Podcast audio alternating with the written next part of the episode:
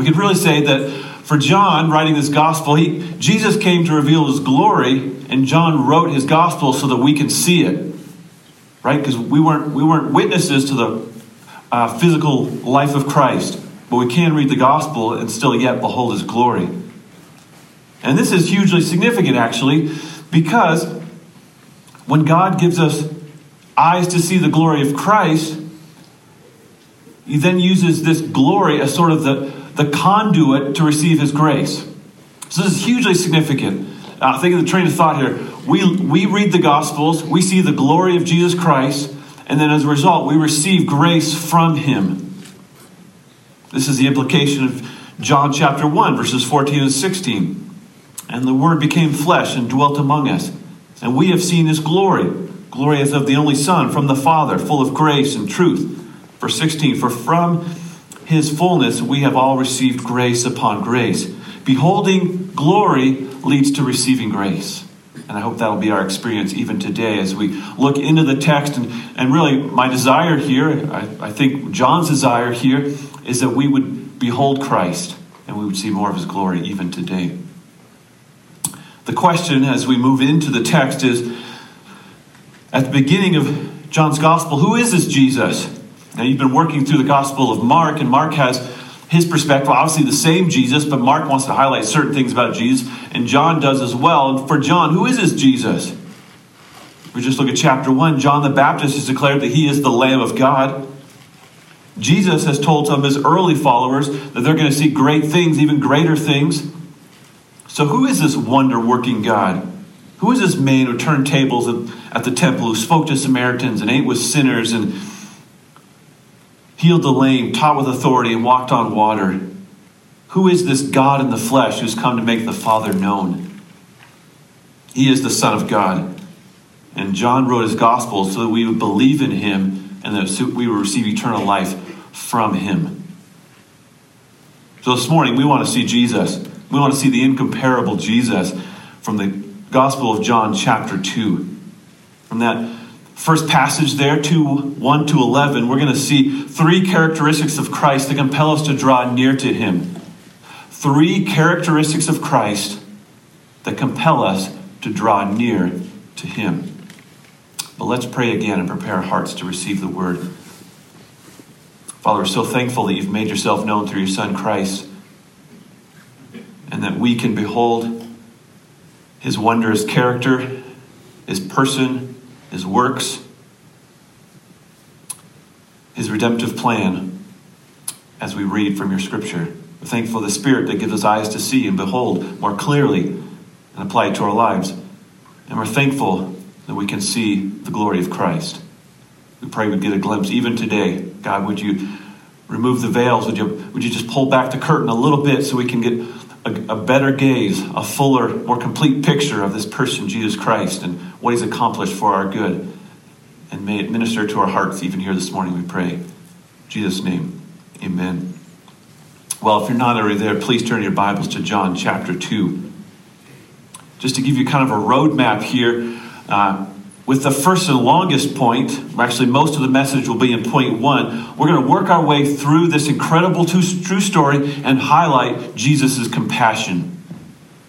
With the second, and third points, we'll briefly double back and see kind of more of Jesus' character as we understand the divine purpose and result of the miracle. As I've said, the main goal is to observe the three characteristics that compel us to draw near to Christ. And the first is this Jesus cares, so bring your burdens.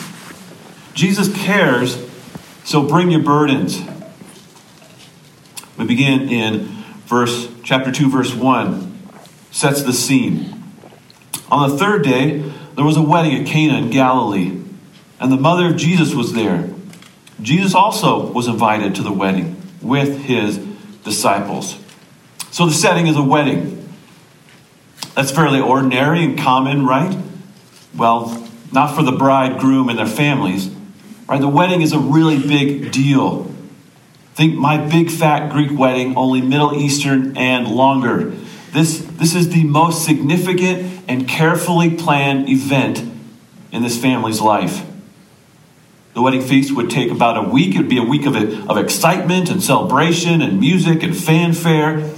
Every night was a party with, and the ceremony of the wedding itself would happen midweek. But it's just, I mean, it's a it's a festival. It's a sight to behold. It's a really big deal for the entire community. And this particular wedding took place in Cana, at Cana in Galilee. Cana is a, a, modest town, about 13 kilometers north of the smaller town Nazareth, where Jesus grew up. And Jesus, at the time that the initially here, he's about 35 kilometers to the northeast in Bethsaida. Notice now that it also says the wedding occurs on the third day. Well, on the third day from what? Right? You don't, you don't usually say that. Like, hey, you want to go to a movie on the third day? What does that mean? Well, the third day from what? Well, John's actually given us some clues here in chapter 1. He gave several markers in verse 29, 35, and 43, all say the next day. So if you go all the way back to John chapter 1, verse 19, there we were introduced to John the Baptist. And then on the next day, John the Baptist declared that Jesus is the Lamb of God. On the next day, Jesus meets Peter, Andrew, and John. On the next day, Jesus meets Philip and Nathanael. And three days later, Jesus and his followers are at a wedding. Why is that significant? Well, if you add them all up, what you have here is they arrive at the wedding on the seventh day. John so far has unpacked a week of activity in the life of Christ. And already a theological theme is beginning to surface here. Already, John was giving us some clues to what he wants to teach us. In the beginning, chapter 1, verse 1, it said, In the beginning was the Word, and the Word was with God, and the Word was God. He was in the beginning with God. All things were made through him, and without him was not anything made that was made. You see, Jesus is the creator. He made the world in six days and rested on the seventh. Here, John will point to Jesus as the one who brings about a new creation. Right? In the beginning, God made all things seven days. On the seventh, he rested. Here, a week of activity. On the seventh day, Jesus arrives at a wedding in which he will provide rest, in which he will show at least this small group of people that he is a place to find refreshment we don't have to go to a temple anymore. We worship God in spirit and truth. There's a new way of approaching God. And as we'll see, Jesus replaces the old system of death with a new life giving gospel. So Jesus' first, first recorded sign takes place on the seventh day, which again represents the Sabbath day of spiritual rest. Thus, we could say in Christ we find rest. He went to a wedding to give rest.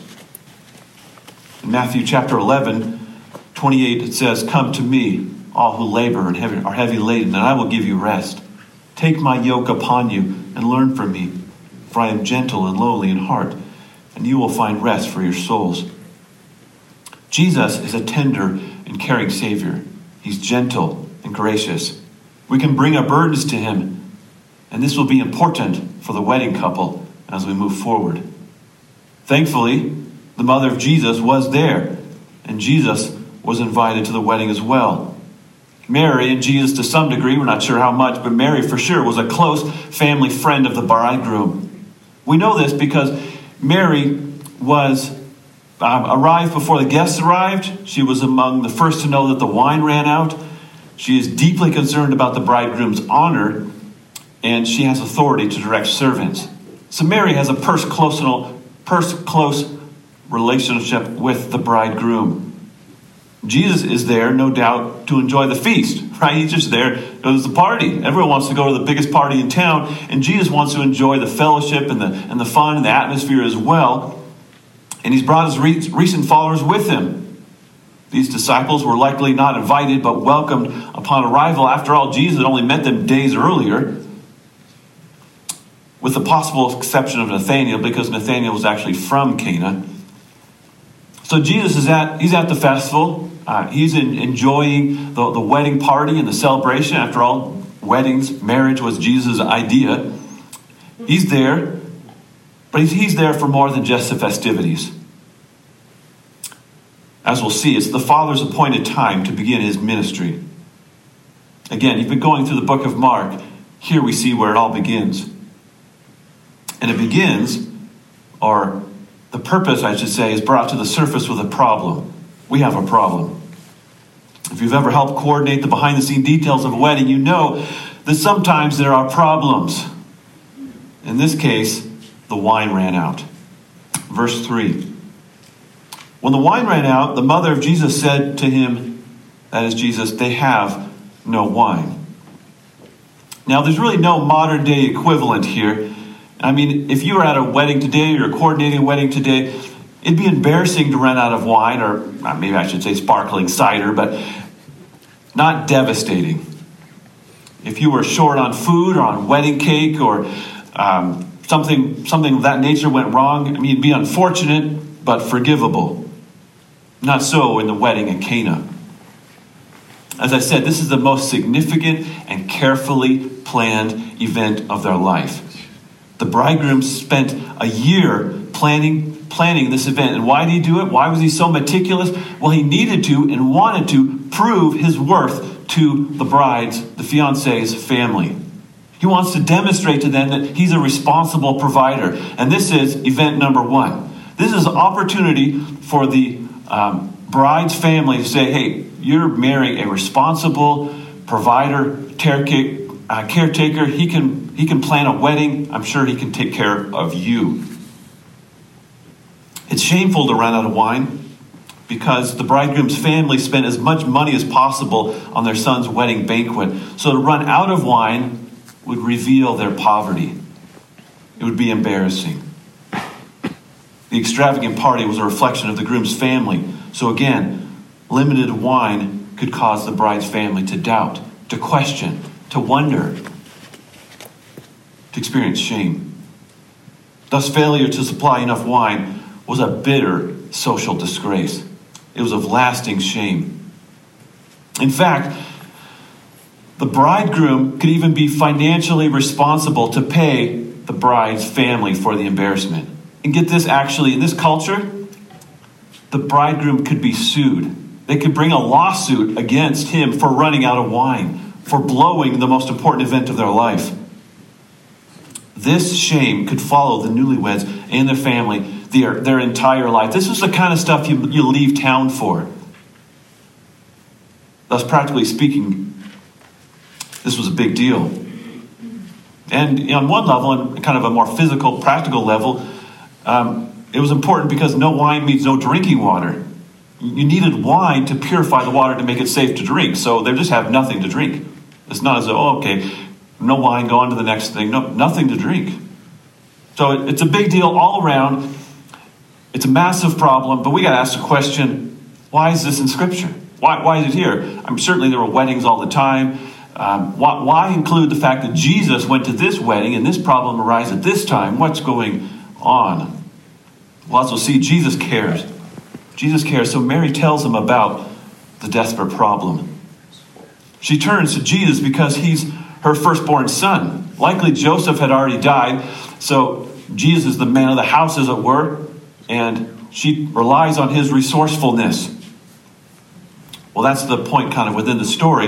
Now think about kind of the theological significance that John is wanting to draw out already. In the Jewish culture, leftovers were customary.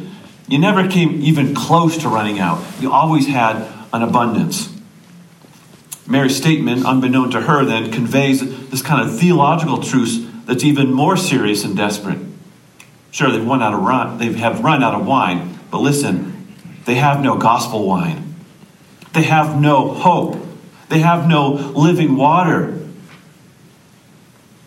They're spiritually dry and empty. They're stuck in the rut of Jewish traditions and ceremonial laws. They don't understand that they can enjoy freedom and abundant life in the Messiah. In those terms, Mary's words beckoned Jesus not only to rescue the bridegroom from severe embarrassment, but also to reveal himself as a long awaited, much anticipated Messiah. They have no hope, they need a Savior. Back to the wedding, the wine shortage would cause a fearful frantic. But remember, Jesus is there, and that's good news. We can bring our burdens to Him and find rest. Jesus cares. He's mindful of details. He numbers the hairs on her head. He's able to feed the birds and clothe the flowers of the field. So we need not worry. Jesus is compassionate, which makes his response a bit unexpected. Verses 4 and 5. And Jesus said to her, Woman, what does that have to do with me? My hour has not yet come. His mother said to the servants, Do whatever he tells you. Now, now let me just say here um, don't try this at home. Uh, next time your mom or your, or your wife brings you a concern, I don't recommend saying, Woman, what does that have to do with me? In English, it sounds a little bit harsh, a little bit disrespectful, but it really isn't actually. The word woman was a tip, typical respectful greeting of the time, kind of like uh, dear lady or, or ma'am. Um, Jesus used the same word to tenderly speak to the woman at the well, the woman caught in adultery, or Mary Magdalene after the resurrection. What's unusual is not that Jesus uses the word woman. What's unusual is that Jesus is speaking to his mother when he uses the term. Right? You wouldn't usually use uh, such a term to address uh, a close relationship like your mother. It seems Jesus is actually politely distancing himself from Mary. It's time for him to prioritize his Father's will. Earthly relationships would not control or oblige him. And that's why he says, What does that have to do with me? Mary and Jesus, they have different interests. You know, Mary sees the circumstantial concerns. She sees they're out of wine. This is going to be embarrassment. This is a problem. Do something. And Jesus says, You know, I've, I've come for a much bigger purpose. I've come for a messianic purpose. What does this daily problem um, in this particular moment have to do with me? After all, a lot has changed since Jesus left home. He's been baptized, received the Holy Spirit. He's been tempted in the wilderness. He's been commissioned. He's even gained his first followers. So at the beginning of his ministry, Jesus redefines his relationship with his family. Mary must no longer seek Jesus' help based on their mother son relationship. She, like everyone else, comes to him as the Son of God. As such, Jesus told Mary, My hour has not yet come. The hour Jesus refers to is the time for his, his, him to publicly reveal himself and his messianic glory through miracles and through his death and resurrection. He's saying, My time as the Messiah to reveal myself. It's not yet come. In other words, it's not time for the Messiah authenticating, glory revealing miracles which will lead to his death. We're not there yet. It's not the hour of his crucifixion when he'll die to make purification for sin. It's not the time for him to fully reveal his redemptive purposes. Well, spoiler alert, Jesus does perform the miracle. So he asks, What's going on? He just said, It's not my hour's not, not yet come, as though he's He's going to say, I'm, I'm not going that direction, and yet he goes forward with the miracle anyway. Well, what's happening is Jesus says, It's not time for my death, but let me give you just a hint of what's coming ahead. Let me give you a sign that points to my future. Let me give you a partial glimpse into the fullness that's coming. The sign will cost Jesus' life because it begins the countdown to his crucifixion. Once he makes himself even even privately known. We're just on the clock for him to count down to the ultimate display of his glory on the cross. So that hasn't come yet, but Jesus says, Let me give you some insight. In a subtle but significant way, these verses actually point to the gospel. Think about this for a minute. When Adam met, first met Eve, he called her woman.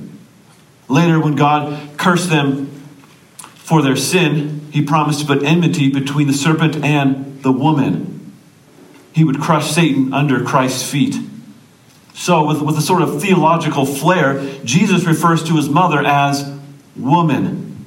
After all, he is the promised seed of woman. The only time, the only other time Jesus calls Mary woman is when his Satan crushing mission is complete and he's hanging on the cross. Two times in John, very beginning of his ministry, Jesus refers to Mary as woman. Never again, until the very end of his ministry, hanging on the cross, Jesus refers to Mary as woman. John wants to unpack this kind of theological point here that The, the flow of redemption is that the Redeemer has come. The one promised in Genesis 3:15 who would crush Satan's head, he has arrived. Indeed, his hour had not yet come, but it was fast approaching. So maybe even Mary found hope in those words, not yet. When Jesus said, My hour is not yet come, maybe Mary heard, Well, it's not yet come, but it is coming, right? Why not choose now? Why not help this couple at this time? Why not show your glory through love and compassion to this family? Well, Mary probably asked more than she realized, but Jesus is eager to give more than is asked. He's generous. He gives grace upon grace to those who believe and submit to him. So Mary shakes off the gentle rebukes and tells the servants, Do whatever he tells you.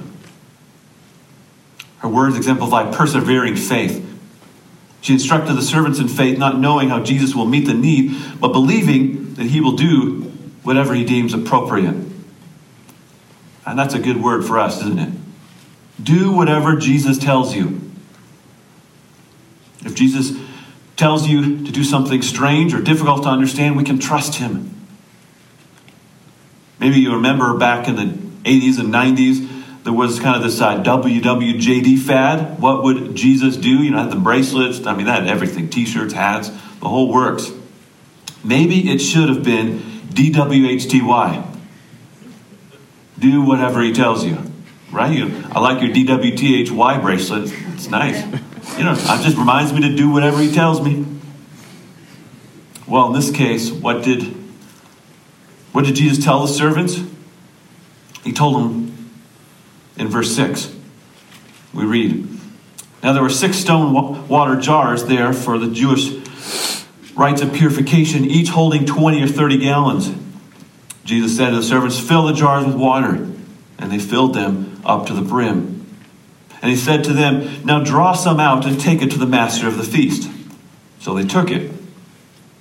Now, water was kept in these stone jars to preserve the purity and the coolness they were used for cleansing hands and feet and utensils before a meal. The fact that there were six jars may or may not, I don't want to read too much into it, but may relate to the six days of creation, right? Six days of creation, seventh day you rest. So six days of creation would be representative of work. On those six days you did work. Relating to the Jewish purification, right? Jewish system of work. Well, Jesus is bringing in a new system, as it were. He's, he's redeeming the old system That'll be done by faith, not works. I don't want to read too much into that possibility. Maybe, maybe they're just six jars, and John gives an eyewitness account.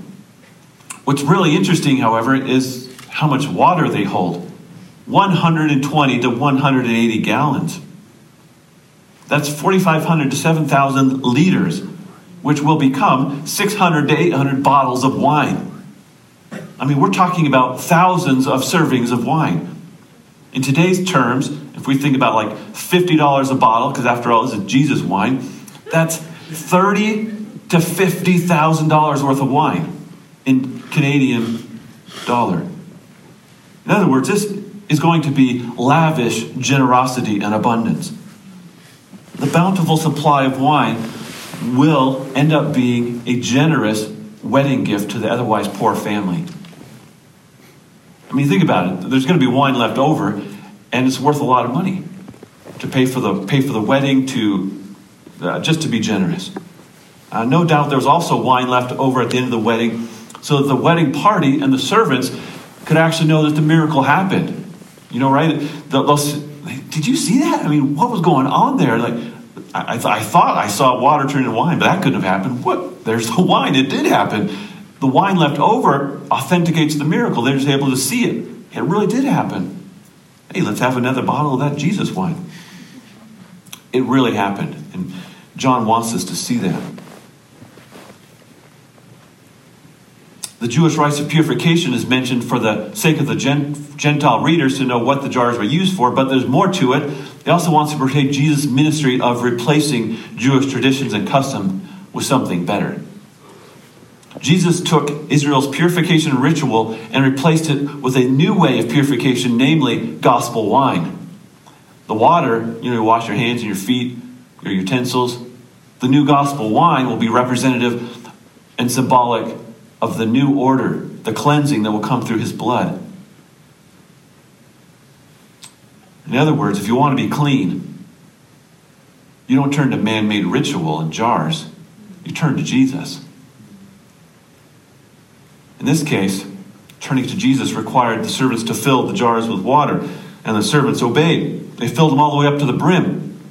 This is another eyewitness detail, right?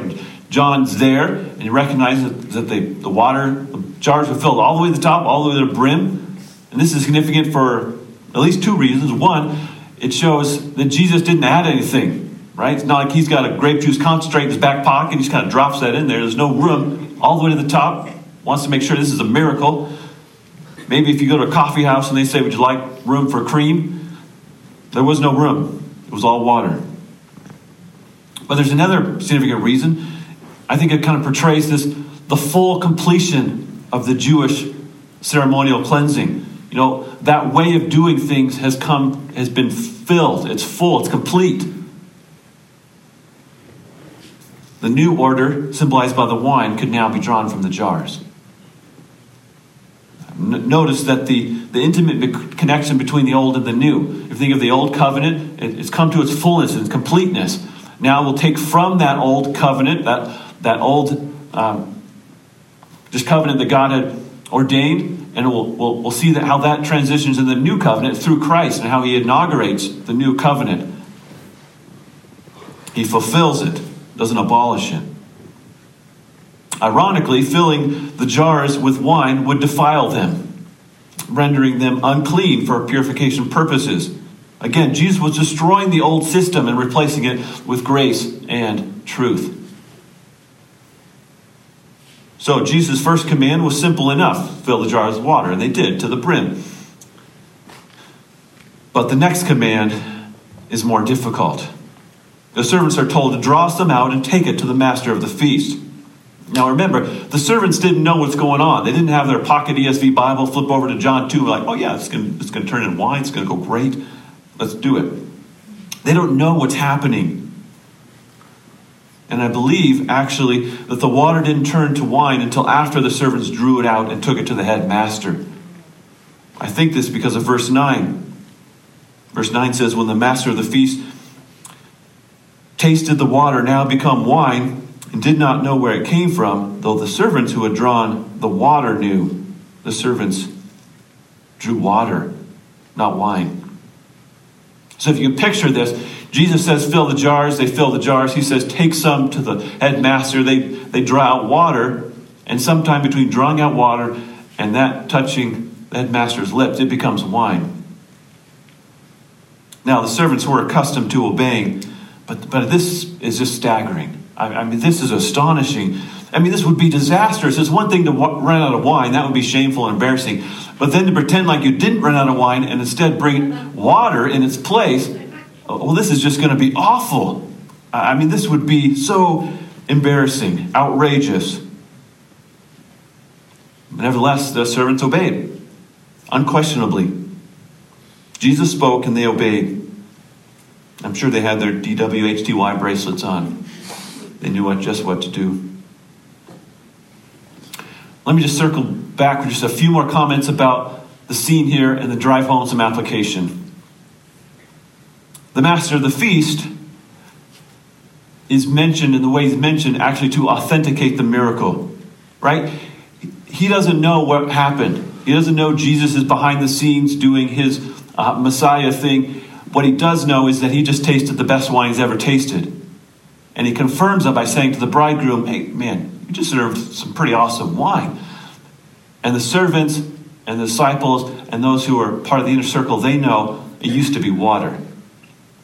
So the fact that the master of the feast authenticates it um, as wine, just one more evidence of the truthfulness of the miracle. But also notice the master of the feast tasted the wine and then assumed an explanation. He assumed the bridegroom saved the best wine till the end, right? And why, why wouldn't he assume that, right? You don't usually assume a miracle. Yeah, this is good wine. Must turn some water into wine back there. He didn't assume that. He assumed he, he saved the best wine But really, that's not what happened, is it? Of course, the bridegroom didn't save the best wine to the end. He was the, respons- he was the one responsible for the wine running out. There's no praise to the bridegroom here. Enter Jesus, the perfect bridegroom.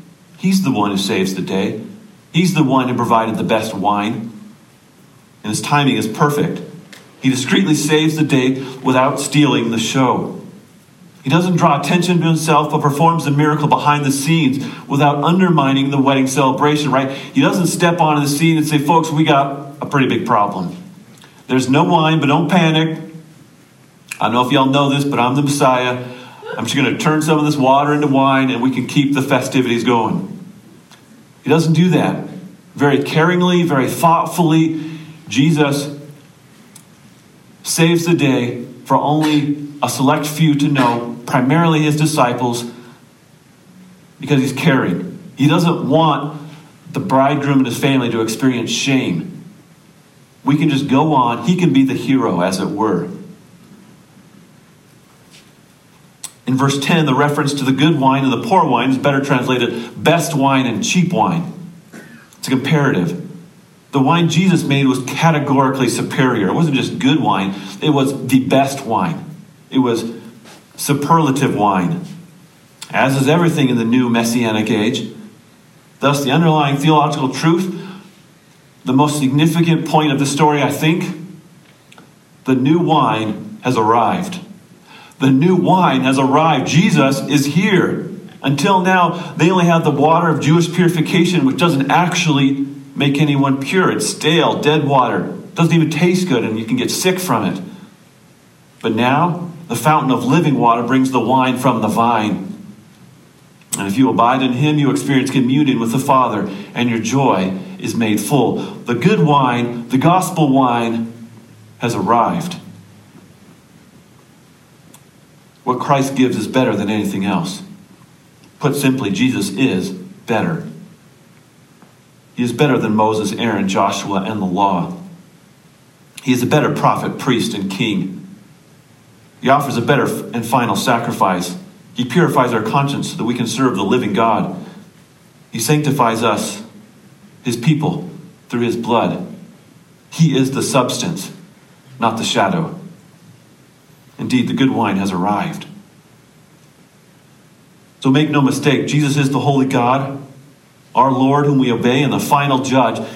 But you must also know him as the tender and affectionate Savior, the one to whom you can bring your burdens, the one who brings the gospel wine. We're all heavy laden with burdens, sometimes more tangibly than others. We're all familiar with the broken reality of this cursed world. We all experience physical, emotional, and relational pain. Every week, our elders, at our elders meeting, we, we pray for you and for people in, our, in the north by name. Pray for many of you struggling with chronic illness and life threatening diseases, troubled marriages, unbelieving children, depression, loneliness, anxiety, hurt in the past, and in some cases, despair. One truth the gospel writers make clear is that Jesus cares. He bears your burdens and redeems you from the curse of sin and shame. But you must believe. You must believe, and the miracles display is glorious. He's glorious so that it will produce faith. So, after describing the miracle, John actually tells us the purpose and result of this miracle. He wants to give us some insight of what's happening and why it has happened. Let's consider these one at a time as we press home an application and draw to a close here. Again, these last two points, they reveal something about Christ that compels us to draw near to him. And point number two, we see that Jesus captivates. So behold his glory. We've already seen that Jesus cares, so you can bring your burdens to him. We also see that Jesus captivates. So behold his glory. The purpose of the miracle is to manifest Jesus' glory. We see this in verse 11. This, the first of his signs, Jesus did at Cana in Galilee and manifested his glory. Now, Jesus' glory is his greatness and his beauty and his goodness and his worth. it's the radiant, his radiant character put on display to see. So here, this miracle showcases Jesus. It puts him on display. Not for everyone to see, more of a private, smaller miracle in this first case, but nonetheless, Jesus is shown to be incredible. Well, I think there are several ways Jesus reveals his glory in this passage. I'll highlight a few. Jesus reveals his glory simply through the miracle itself. After all, that's the purpose of miracles. One author defined a miracle as a supernatural, a supernatural act of God that glorifies Jesus. That's what a miracle does, what it is. So miracles identify the Messiah, authenticate his claims, and reveal his character. Jesus has subtly but and theologically yet powerfully portrayed that the new gospel wine has come. This the new covenant is being inaugurated. It's coming, and it's gonna it's gonna be um, kind of officiated at his death, resurrection, and the coming of the Spirit. That's all on its way. And Jesus authenticates those kind of theological claims by doing a miracle, by showing that he is who he says he is. And in the process, he strengthens faith and glorifies his Father. Well, there's another way I think Jesus reveals his glory here, and that is as the creator with divine power. Uh, making wine was an arduous process that required harvested grapes, a wine press, wineskin, storage, and adequate time to ferment. Not for Jesus. Jesus effortlessly created wine from water because he's the creator. All things were made th- through him, including the believer as a new creation. As we behold his glory, we're transformed into his image. Here's another way. Again, Jesus reveals his glory through the superiority of the new covenant. The redemption story, think about this for a minute. The redemption story begins at a wedding in the Garden of Eden. All the way back to Genesis chapter 2, we see this, this wedding. And it ends with a wedding at the marriage supper of the Lamb. Well, it seems only fitting then for the new era of Christ's public ministry to be ushered in at a wedding. In Cana, Jesus was not performing just some neat trick or, or merely supplying a need, although he was doing that. He cared for the couple. He didn't want them to be ashamed, but he's doing something more. He's intentionally announced his arrival as the Messiah. Water for Jewish purification becomes the wine of the Messianic age. He ushered in the age of wine, that is, the time of life and joy in Him. In the Old Testament, wine represents joy, satisfaction, abundance, and restoration. In Jesus, the new wine of the gospel delivers what the old covenant could not. Wine may give a temporary kind of false sense of happiness, but it always runs out. Even if you have 600 or 800 bottles, it runs out. Jesus offers abundant living water that quenches our soul thirst. And this wine, as we said, was enjoyed by faith, not by works. So Jesus changes the water of Judaism into the wine of Christianity, the water of Christlessness into the wine of richness and fullness, the water of the law into the wine of the gospel. Of course, this new covenant wine is far superior. The law reveals sin and the need for a Savior, but it fails to provide redemption. Repeated sacrifices were necessary, but Jesus provided the final sin sacrifice. The law sets the term for proper worship and living holy, right? You read the line, this is how it means to worship, this is how we live a holy life, but the law doesn't enable the worshiper to fulfill its demands. Jesus gives a new heart. The law lacks compelling motivation to obey it, but Christ compels us with his glorious love. The application for you and me is pretty simple behold his glory. What that means is take long looks at Jesus. Think deeply about his character and his gospel.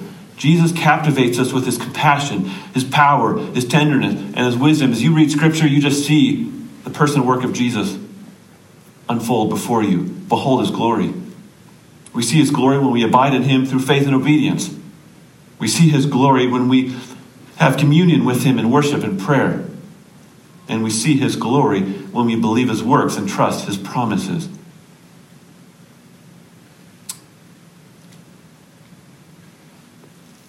Jesus captivates, so behold his glory. There's one final characteristic of Christ that compels us to draw near to him. And that's this Jesus can, so believe in him. Jesus cares, so bring your burdens. Jesus captivates, so behold his glory. Now, Jesus cares, so believe in him.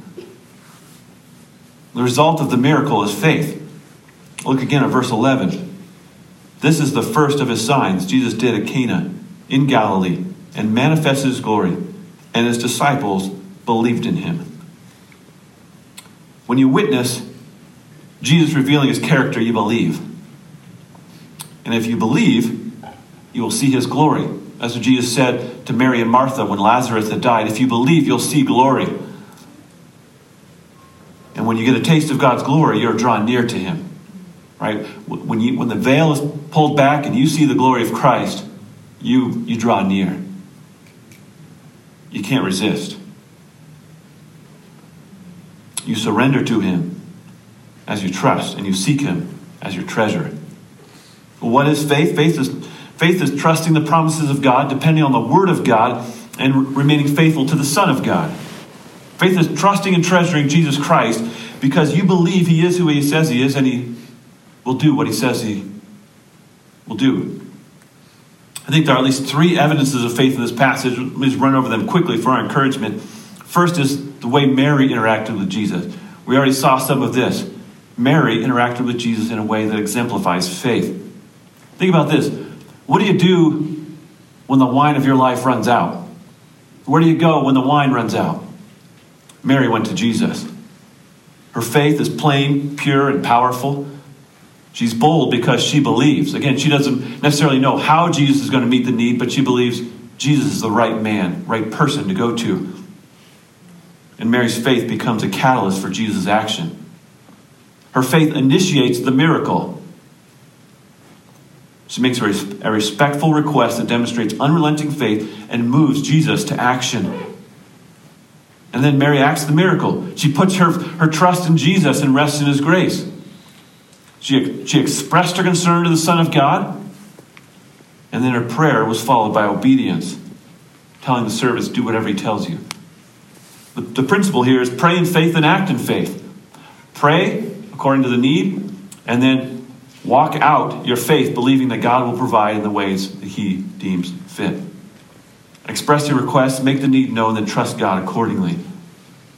Mary's an example of faith in really kind of another way, too. That's personalizing your faith. Think about this for a minute. G- Mary weaned and raised Jesus from infancy. In a sense, she was the first person to grow up in a Christian home with Jesus as her son. Now, try not to become child focused in that home. But Mary gets it. She is the Messiah. Jesus is the Messiah. As his public ministry begins and he charts his course to the cross, worship and trust must characterize their relationship. The pathway to favor is faith, not family. Faith makes you a follower of Jesus. Even the mother of Jesus must submit to him. Well, next we think, think about the servants and their faith. The servants exhibited a type of faith, we could say. Again, it appears that the water turned into wine sometime between the servants drawing it and bringing it to the headmaster. Thus, their faith was actually instrumental in accomplishing the miracle, right? They, were, they took part in accomplishing the miracle. They, were, they received Jesus' word and they obeyed in faith. Now, it's not necessarily a saving faith, uh, right? They haven't put their hope in, in Jesus as their Savior, but, but they've trusted Him. At the risk of looking foolish or embarrassing, the servants took the water to the master of the feast. And likewise, we work out our obedience and faith by relying on grace. And God causes a transformation in our hearts. He rewards and strengthens our faith. Lastly, just think about the disciples. They're not really mentioned in the story much until the end, when this is faith strengthening for them. But they rightly responded to this glory sighting with faith. These four or five disciples have only been Jesus a few days, and now they've seen this first sign, and the result is faith. They witnessed Jesus' compassion, power, and they believed. John the Baptist had told them Jesus is the promised Messiah. Now they're beginning to see it for themselves and believe it. Note, however, that their experience strengthened their faith, right? but it didn't produce it. It didn't produce it. Sign faith is not the same as Savior faith. It's not sufficient to believe only in his works. It's only faith in Jesus that is saving faith. In fact, it's a dangerous mistake to witness or read about miracles and fail to see the glory of the miracle worker. It would be a mistake to see, man, this is pretty amazing, and not have your eyes turned to the one who accomplished it, who did it, the one whom it reveals. Many of the people in the gospel saw miracles, but they refused to believe. Some of the religious leaders actually saw the signs, and they could not, the signs were undeniable, right? The uh, Jewish religious leaders at the end of the gospel were saying, hey, we cannot deny this guy is the Son of God. I mean, he, he is something. He is from God. There's no doubt about it. And yet, they, so they believed in him on one level, and yet they were unwilling to act on their faith. Knowing the truth and agreeing with the truth is not the same as trusting Christ to save and satisfy your soul. It's only when you have eyes of faith to see the glory behind the sign that you respond with worship because you realize you're looking at the Son of God, at the Savior. And of course, his death and resurrection, the ultimate display of glory. That is the basis of our faith. Therefore, we boast only in the cross, not in miracles. We don't pursue miracles or require miracles to believe.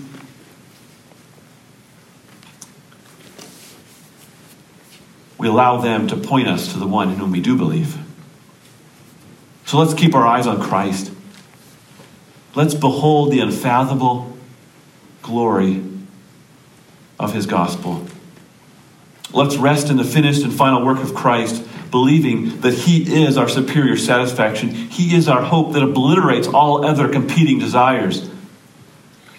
We don't have to constantly be entertained with media or instantly gratified with self indulgence.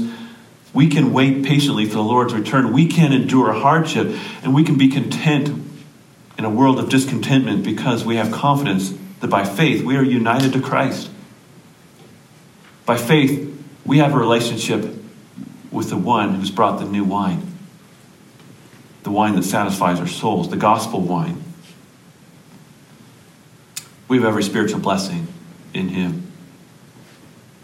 So this morning, as John has given us the very first sign, first recorded sign of Jesus.